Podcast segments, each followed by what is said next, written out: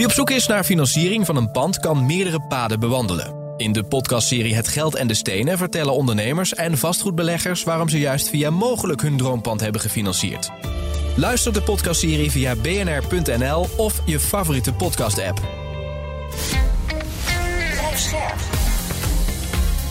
BNR Nieuwsradio. Vastgoed gezocht. John van Schagen en Maarten de Gruiter. Het is crisis in de noodopvang voor vluchtelingen. Van cruiseschepen tot hotels, oude kazernes, vakantieparken en leegstaande kantoren. Alles wordt aangegrepen om mensen te kunnen opvangen.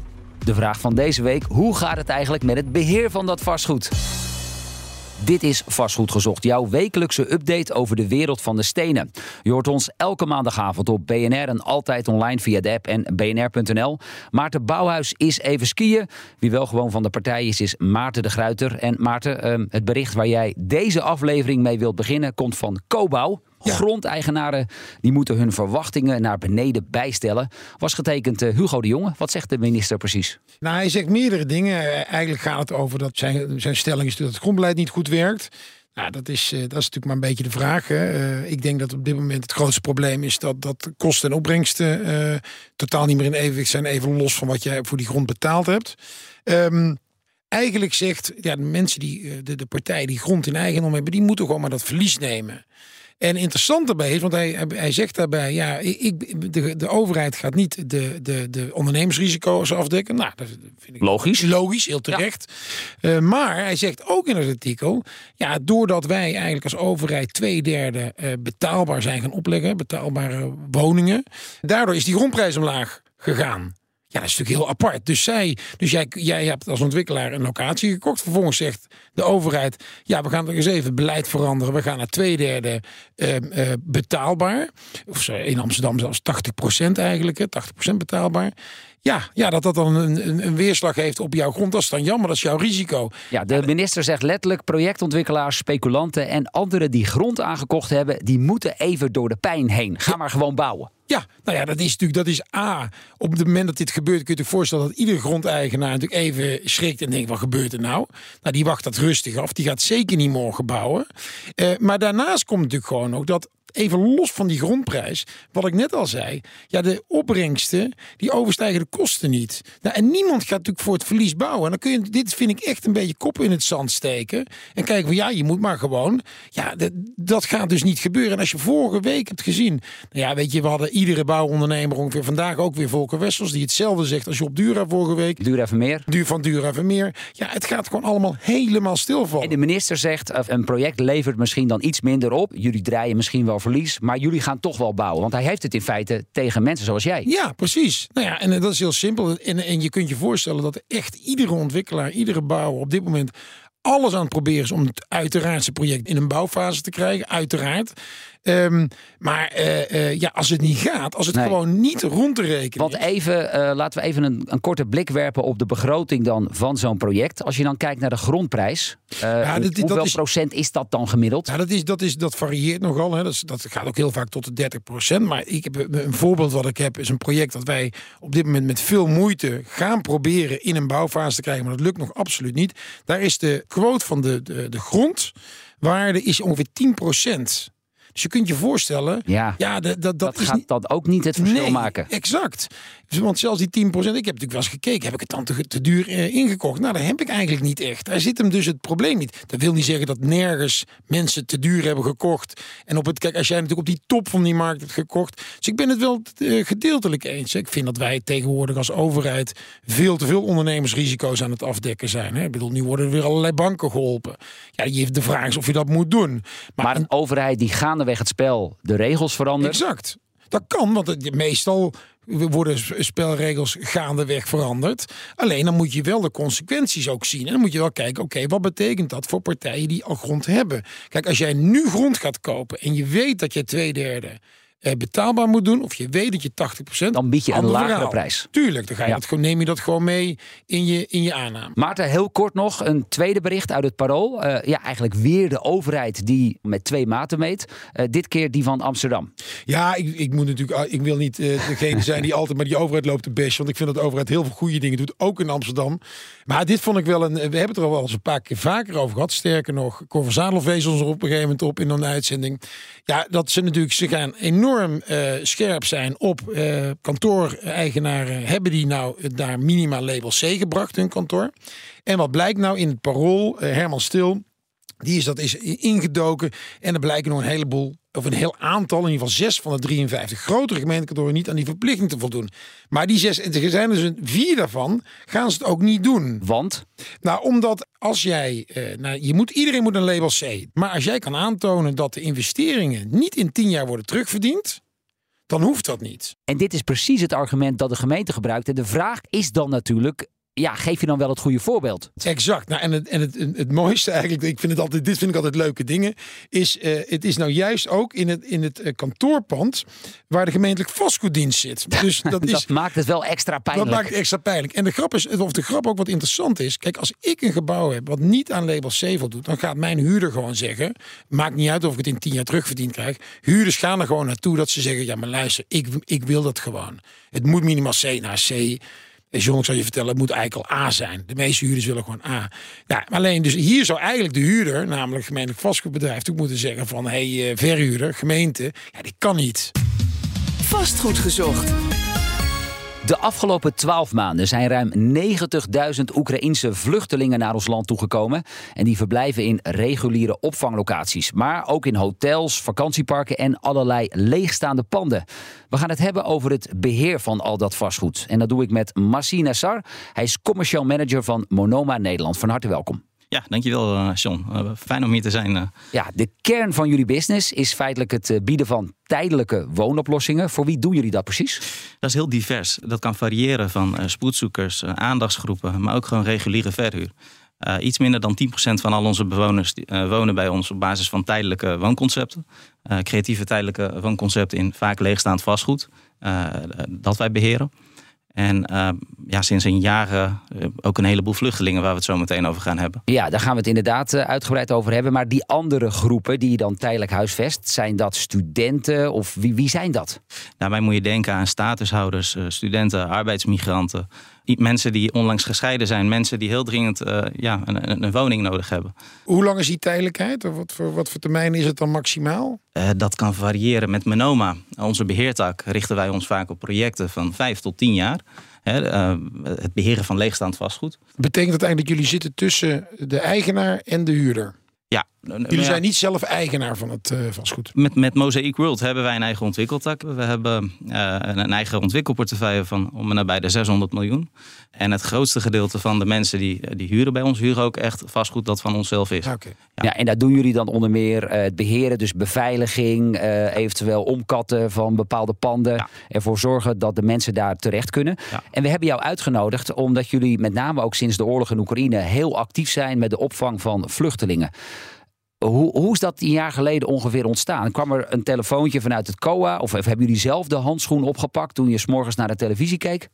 Ja, nee, ik, ik heb zelf een persoonlijke band met Oekraïne. Dus het deed mij direct al heel veel hè, toen we die, die tanks de grens over eh, zagen rijden. Wat is die persoonlijke band?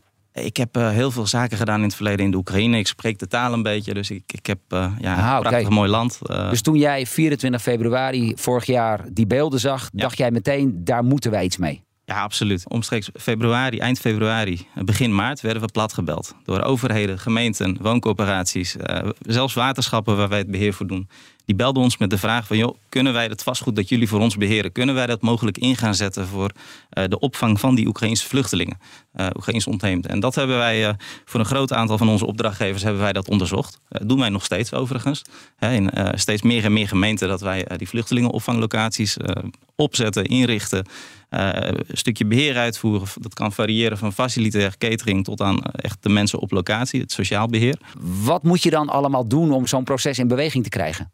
Ja, het begint altijd bij een locatiebezoek. Met elkaar de locatie bekijken, kijken wat er mogelijk is. Hè? Hoe, hoe, hoe, hoe is die locatie? Is die verkamerd? Moet, het, moet daar verbouwd gaan worden of niet? En uh, samen met zo'n vastgoedeigenaar komen we tot de conclusie of het wel of niet in te zetten is. Want het kan niet altijd, hè? maar meestal is er veel mogelijk uh, wanneer de wil er is. Ja. En kan zo'n vastgoedeigenaar dat niet zelf? Ik bedoel, wat, waar zit jullie toegevoegde waarde? Nou ja, eh, de toegevoegde waarde die Monoma heeft, is uh, de ervaring die wij hebben in het huisvesten van aandachtsgroepen, kwetsbare mensen. Denk aan statushouders. Dat gaat ver terug de tijd in. Dus ver voor de, uh, voordat de oorlog in Oekraïne uitbrak, hebben wij al voor heel veel gemeenten het huisvesten van statushouders begeleid. Of studenten of arbeidsmigranten. Die ervaring hebben we kunnen doortrekken naar het huisvesten van de Oekraïnse vluchtelingen. Dus uh, de, de, toegevoegde waarde van Monoma is we ontzorgen zo'n gemeente. Is de gebouweigenaar jullie klant of is de COA jullie klant? Dat verschilt. Uh, we hebben een project draaien in uh, de gemeente Hoorn, waar we, de, waar we om en nabij de 200 vluchtelingen en ook wat statushouders huisvesten in opdracht van de gemeente. Maar tegelijkertijd beheren wij daar het vastgoed ook voor de vastgoedeigenaar. Dus uh, dat is echt afhankelijk. Vaak is het maatwerk. En dat beheren van dat vastgoed, daar zit uh, hele uh, fysieke component in. Hè? Je zei zelf al, we regelen de sanitaire voorzieningen, je maakt de kamers in orde. Maar het is ook een stukje sociaal beheer. Absoluut. ik denk dat een goede opvanglocatie valt in staat met goed sociaal beheer. We moeten de mensen een prettige en veilige woonomgeving kunnen bieden. Die mensen die. de, de, de Oekraïnse vluchtelingen, even om daar even op terug te komen, die, die zijn grotendeels onder te verdelen in twee groepen. Je hebt de groep die echt huis en hebben verlaten en met een supermarkttas aankomen kloppen bij ons. Dat, dat, dat zien we. Het eerste wat zo'n sociaal beheerder dan doet, is inventariseren wat heeft zo iemand nodig. Voeding, kleding, onderdak. Maar je hebt ook een groep mensen die er echt over hebben nagedacht over hun vertrek. Hè? Naar welk land in Europa en waar. Die zijn wat voorbereider eh, gekomen. En vaak zie je ook dat die uit eigen middelen. We hebben wel eens mensen gehad die uit eigen middelen zelf een hotelkamer of iets hebben eh, geboekt. En die sociaal beheerders zijn dan ook meteen het eerste aanspreekpunt voor allerlei vragen over waar vind ik bijvoorbeeld werk of, of kunnen mijn kinderen naar school? Moet ik het ook zo zien? Ja, ja, de sociaal beheerders op zo'n locatie die zijn eigenlijk een soort van schakel tussen de gemeente, uh, de vrijwilligers, ons als beheerder en de bewoners. En uh, die zijn in, in, in, elke opvanglocatie zijn dat de mensen die als eerste aanspreekpunt fungeren voor, uh, voor de Oekraïnse vluchtelingen. Dus. Ik heb zelf uit eigen ervaring heb ik wat redelijk goed meegemaakt hoe dat gaat met vluchtelingen, mm -hmm. Oekraïnse vluchtelingen. Ja. En um, wat mij zo tegenviel. Um, uh, op die locaties is dat eigenlijk zo weinig focus is op zelfredzaamheid. Dus het is, ik bedoel, er stonden meer vrijwilligers klaar om te helpen. Ja, ja, dan dat er Oekraïners waren. En dat vind ik natuurlijk fantastisch dat we er zomaar. Ik vraag me dus af of dat heel erg helpt. Hè? Dat, je, dat, dat dus. Wij waren al zover, want het was een gezin wat bij ons in huis was. Oh ja. Voor drie maanden. Wij waren al zover dat we, ze, dat we zeiden van joh, nou hier kun je, kun je niet eens daar gaan kijken om een baantje te zoeken. Of dit, om die mensen te helpen. Om eigenlijk ook weer verder te komen. En het eerste wat er gebeurde toen ze binnenkwamen. Was, nou nee, nou gaan werken. Wacht nog maar even. En jullie moeten eerst goed settelen. En, terwijl ik dat, dat, dat, dat viel mij wel op. Maar hoe. Nou, hoe, ik- hoe zorgen jullie daarvoor? Ja, ik vind dat een goed punt wat je zegt. Want met sociaal beheer willen we juist sturen naar zelfredzaamheid. Je moet, er alleen, je moet alleen wel in je achterhoofd houden dat het gaat echt om een kwetsbare groep mensen. Je hebt echt mensen die, ehm, ja, die, die hebben emotionele schade. Die, die, die vertrekken omdat er een raket is ingeslagen in een eh, wooncomplex in de Oekraïne. Ergens in het oosten van Oekraïne. Dus om die mensen met. Wij doen ons best hè, om te sturen op zelfredzaamheid. Uh, we hebben ook uh, regelmatig op locaties hebben we inloopdagen dat mensen. Uh, we hebben mensen ook echt aan een baan kunnen helpen. Maar uiteindelijk is dat. ja, dat kan je niet eisen aan de mensen natuurlijk. Nou, dat weet ik niet of je dat niet kan eisen aan de mensen. Ik denk dat je dat wel kan eisen. Ik denk dat wij juist in het verleden altijd heel vaak nieuwe groepen die in Nederland binnenkomen, Mhm. hebben proberen dood te knuffelen. Nou, bij de Oekraïners moet ik zeggen dat de integratie heel erg goed verloopt. Hè. Uh, de Ja, vrijwilligers. 50, 60 procent van de mensen heeft inmiddels ook al werken. Een, groot gedeelte. Ja. Uh, bij de opvanglocaties die, die wij in beheer hebben, uh, zien we dat een groot gedeelte van de Oekraïense mensen uh, gewoon een goede baan hebben.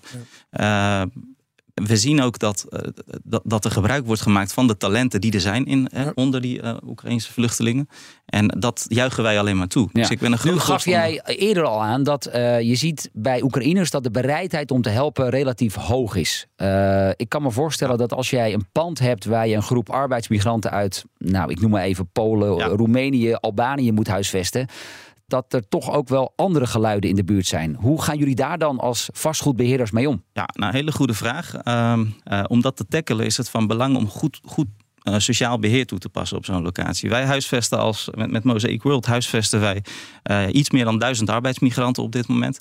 En dat gaat vrij goed. En dat komt eh, omdat hè, we, hebben, property managers die vastgoedinspecties, uh, pandinspecties uh, uitvoeren. Maar we passen 9 van de 10 keer ook gewoon een goed sociaal beheer toe. Dus die mensen weten waar ze moeten zijn, bij wie ze terecht kunnen.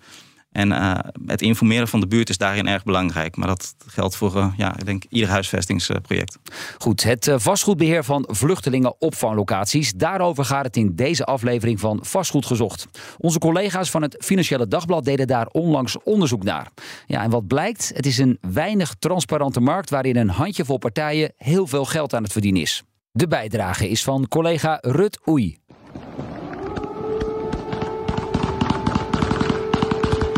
Oorlog in Oekraïne. Toen de strijd op 24 februari van het afgelopen jaar losbarstte, kwam er onmiddellijk een enorme vluchtelingenstroom op gang. Ook naar Nederland. Wij vingen het afgelopen jaar ongeveer 90.000 mensen uit dat land op. En zij hebben hier natuurlijk onderdak nodig. Maar ja, we kennen de beelden nog uit Ter Apel van afgelopen zomer. Er is een schreeuwend tekort aan reguliere opvangplekken. Steeds meer vluchtelingen verblijven daardoor in hotels, vakantieparken en leegstaande kantoren. Het FD ontdekte dat ongeveer 60% van alle noodopvangplekken inmiddels wordt ingevuld door commerciële partijen. Dat kan de beheerder van een vakantiepark zijn, maar ook de eigenaar van een evenementenhal. Dominant in deze business is het hotelwezen. In 2022 hadden 17 hotelbedrijven ruimte beschikbaar gesteld aan het COA, met Van der Valk als uitschieter. Dat concern verhuurde in 15 hotels de nodige kamers en in sommige gevallen zelfs een hele vleugel aan Oekraïnse vluchtelingen. Wat hier meespeelt zijn de verschillen in vergoeding. Voor een Oekraïner is die vastgelegd op 83 euro per dag. Het COA krijgt voor asielzoekers uit andere landen 63 euro. Een verschil van 20 euro per persoon per dag. En ja, dan worden vluchtelingen toch een soort verdienmodel. Een vastgoedontwikkelaar vertelde de krant dat een hoop partijen nu opvang proberen te regelen om hun exploitatiemodel draaiende te houden. Denk aan hotels die op moeilijke locaties staan of leegstaande probleemprojecten waarbij ontwikkelaars nog in afwachting zijn van vereiste vergunningen. We praten verder met uh, Marcie Nassar. Hij is van Monoma Nederland. Um, ja, Marcie, de vluchteling als verdienmodel. Hoe luister jij hiernaar? Kijk, in uh, maart, februari vorig jaar hè, lag de nood erg hoog. Uh, er was heel veel draagvlak om die mensen te huisvesten. Want we wisten van tevoren hè, van er komt een enorme toestroom aan vluchtelingen vanuit de Oekraïne ons land binnen. Niet alleen ons land, maar binnen de Europese grenzen. Die mensen moeten we huisvesten. Ik, ik denk dat dit een politieke, meer een politieke vraag is. Hè? Eh, die, die misstanden, dus aan de politiek om op te lossen. Anderzijds denk ik dat, dat de overheid weinig keus had. Hè? Dus om, eh, het is natuurlijk heel mooi om te zien dat de overheid en het bedrijfsleven naar elkaar hebben gevonden. En uh, dat er vanuit de maatschappij heel veel draagvlak is geweest om die mensen te huisvesten. Ja. En dat er mensen uit het vastgoed zijn die daar nu best veel geld aan verdienen, ja, dat is een logisch vervolg. Uh, wij als partij zijn transparant in onze exploitatie richting zo'n gemeente. Hè? En op het moment dat jij een opvanglocatie door middel van een aanbesteding binnenhaalt, hè, dan zijn daar gewoon strikte richtlijnen voor. Uh, over richtlijnen gesproken. Uh, vanaf maart is er ook hè, vanuit Rijksoverheid een handreiking geschreven voor die GOO's, gemeentelijke opvanglocaties voor de Oekraïners. En uh, daar hou je je aan als partij. We horen inderdaad net dat er door verschillende vastgoedpartijen best wat geld verdiend wordt aan die opvang. Ja, moeten we daar moreel nog iets van vinden? Ja. Of is dat gewoon handel? Nou, ik denk dat we wel een, ik denk dat we een, een, een onderscheid moeten maken tussen vastgoedeigenaren en tussen partijen die inhuren of verhuren. En net zo goed als de hotels bijvoorbeeld, die daar geld aan verdienen. Dat heeft niks met vastgoed per se te maken. Die hotels die huren dat vastgoed ook weer. Dus ik weet niet of het nou zozeer de vastgoedeigenaren zijn. Wij kregen laatst ook een brief op de mat uh, van de gemeente Amsterdam. Die vastgoedpartijen vroeg van, joh, heb je nog leegstaande panden die we zouden kunnen inhuren? Uh, je ziet natuurlijk wel altijd bij de overheid dat als er op een gegeven moment een beslissing is genomen, het moet gewoon nu geregeld worden, dan maakt geld op een gegeven moment ook niet meer uit. Hè? Dus dat, dat, daar krijg je natuurlijk altijd misstanden uh, door. En wat ik met name terugkrijg, is dat als die misstanden er al zijn, dan is het meest, meestal tussenpersonen, handige, toch gewoon handige ondernemers, handelaren, hoe je het ook wil noemen, die ergens iets inhuren. Die vraag en aanbod uh, aan elkaar vraag en koppelen. aanbod bij elkaar koppelen. Ja, maar jij hoort ook geluiden over, uh, ja, over gekke regels eigenlijk. Wij spraken in aanloop naar deze aflevering over half lege hotels. Hoe zit dat precies? Ja, nou, ik sprak in, uh, een, een, eigenaar die zijn gebouw had verhuurd. Uh, gewoon in zijn geheel aan, een aan zo'n tussenpersoon. En die ging kijken. Het was geen hotel, maar wel wat, wat, wat, wat in gebruik was dus als opvanglocatie. En die ging kijken. En het was voor, ik zeg maar, twee derde gevuld. Dus hij, zei, hij was daar uh, verbaasd over. Zei, joh, waarom zorg je niet dat dit helemaal vol uh, komt, het gebouw? Waarom wordt het niet 100% benut? En de reactie was, ja, nee, want we zitten nu aan de tax wat deze gemeente hoeft op te nemen. En dat, die eigenaar van dat vastgoed, die, dat ging even helemaal niet over geld, dat ging gewoon over efficiëntie. Die was daar ontzettend verbaasd over. Want dat is toch bizar natuurlijk dat je iets. Want hij krijgt gewoon 100% betaald natuurlijk, uiteraard.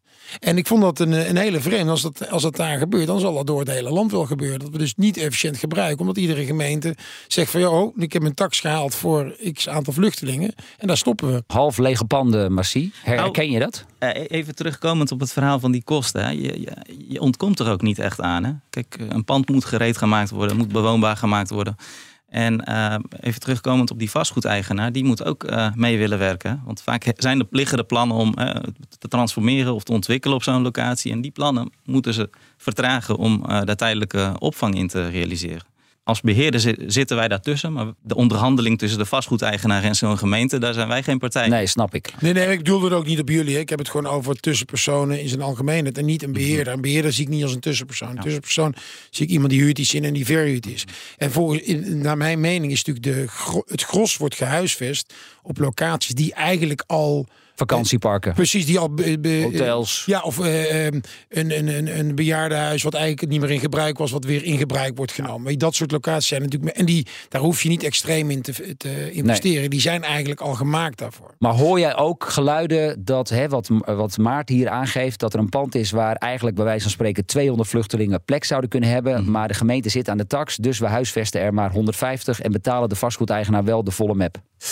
Nou, ik, ik, merk wel dat de, de locaties die wij hebben, uh, we, we, willen ze niet 100% vol uh, stampen met mensen. Want? Uh, de leefbaarheid in zo'n pand is natuurlijk ook een, een dingetje. Het moet, die mensen die, vaak zitten ze met twee, drie tot vier mensen op een kamer. En dat moet natuurlijk gewoon goed gaan met elkaar. Leidt dat ook wel tot spanningen?